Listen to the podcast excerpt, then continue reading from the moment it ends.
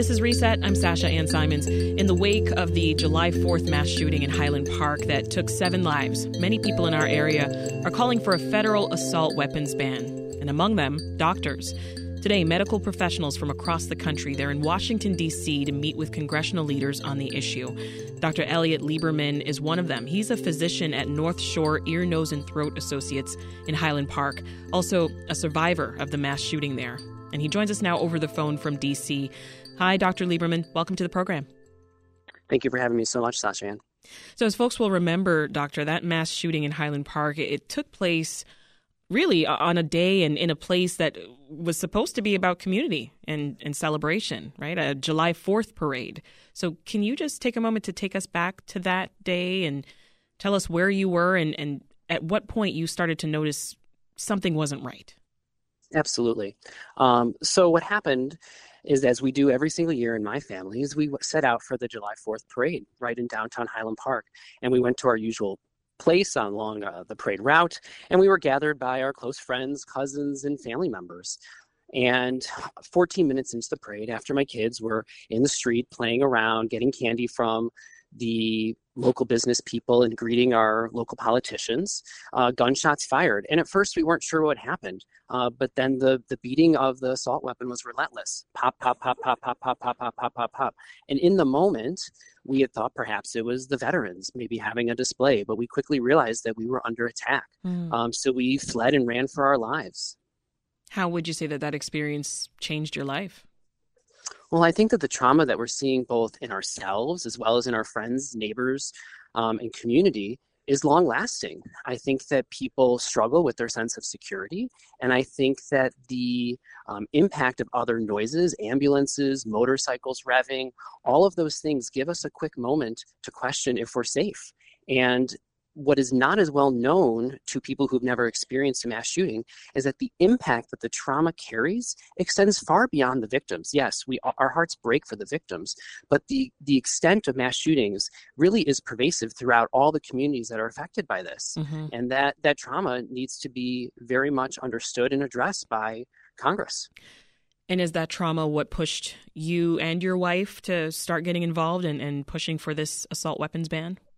Absolutely. I think that in, in the following days after the parade, we certainly focused on our family and making sure that we were all doing okay. But then my wife and I quickly realized that there's data that supports an assault weapons ban. There is scientific evidence that shows that this ban that was in place with the Clinton crime bill from 1994 to 2004 was effective. So we realized that we have a unique voice. There aren't any physician mass shooting survivors across this country. So that was really our message. That's what we galvanized moving forward with our organization, March 4th. Yeah. Well, describe to us what's going on right now because you're you're in DC. How are you and the other doctors preparing? Uh, well, to be honest with you, the preparation is pretty easy. This is what we do every single day. As physicians, we treat people no matter their race, their gender, any specific qualification. So to us, this is just making the best decision. You know, we need to make decisions as providers where uh, the benefit far outweighs the risk. And the same thing is true in Washington. It is true that a federal assault weapon ban will save lives. In a study uh, of the assault weapons ban over that 10 year period, mm-hmm. there was a 70% reduction in mass shooting fatalities. That's a very clear indication that the ban would work. If that ban had continued after its expiration in 2004, over 300 lives would have been saved. Our question to these politicians is Are you willing to do everything in your power to save lives? That's an easy question. Yeah. You're, you're part of March 4th Dr. Lieberman. That's a nonprofit that we've had on this program before.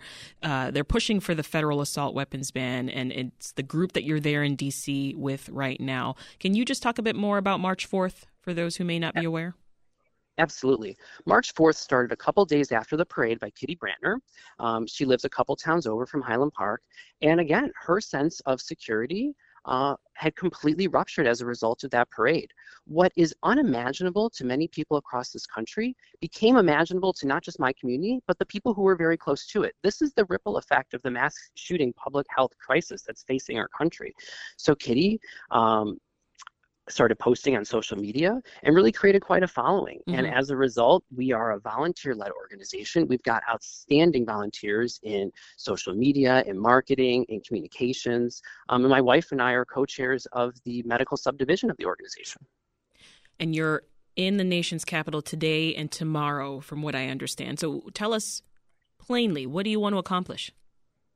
Well, what we've accomplished is we've networked and recruited over 60 physicians from over 25 states, and they're here with me today. And these are not just any physicians, these are gun safety experts, these are pediatric emergency room physicians, these are pediatric intensive care doctors, um, trauma surgeons, um, and natural advocates um, with a history of activism. And we have a very strong voice. So we've created meetings where we have constituents speaking directly to their senators, and the senators are coming to these meetings when they know their constituents are in town. Our voice is being heard.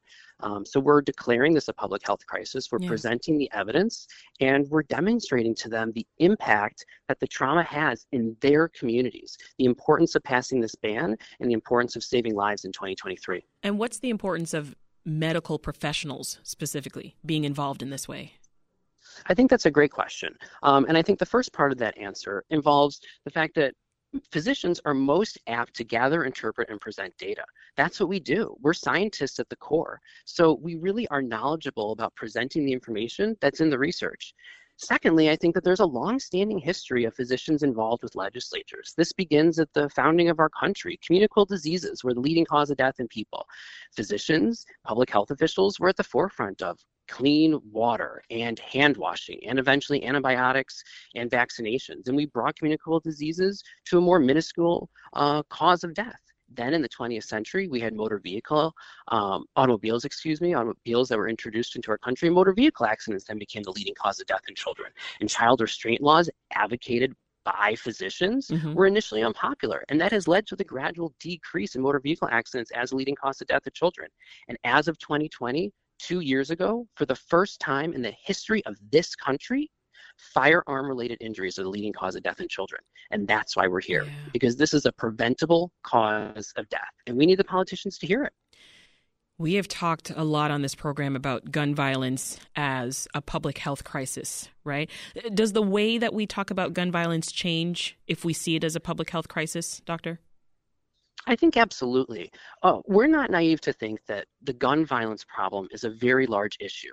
But what we're specifically talking about here in Washington in these couple days is the fact that mass shootings themselves have only increased year by year. If you look at the past eight years, the number of mass shootings per year has more than doubled and nearly tripled. It is over 600 per year in the past three years. What we're talking about today is that mass shootings specifically are a public health crisis. And when an assault weapon is used in a mass shooting, there are 14 times more uh, injuries and there are almost twice as many more fatalities. This ban will save lives. It is very clear.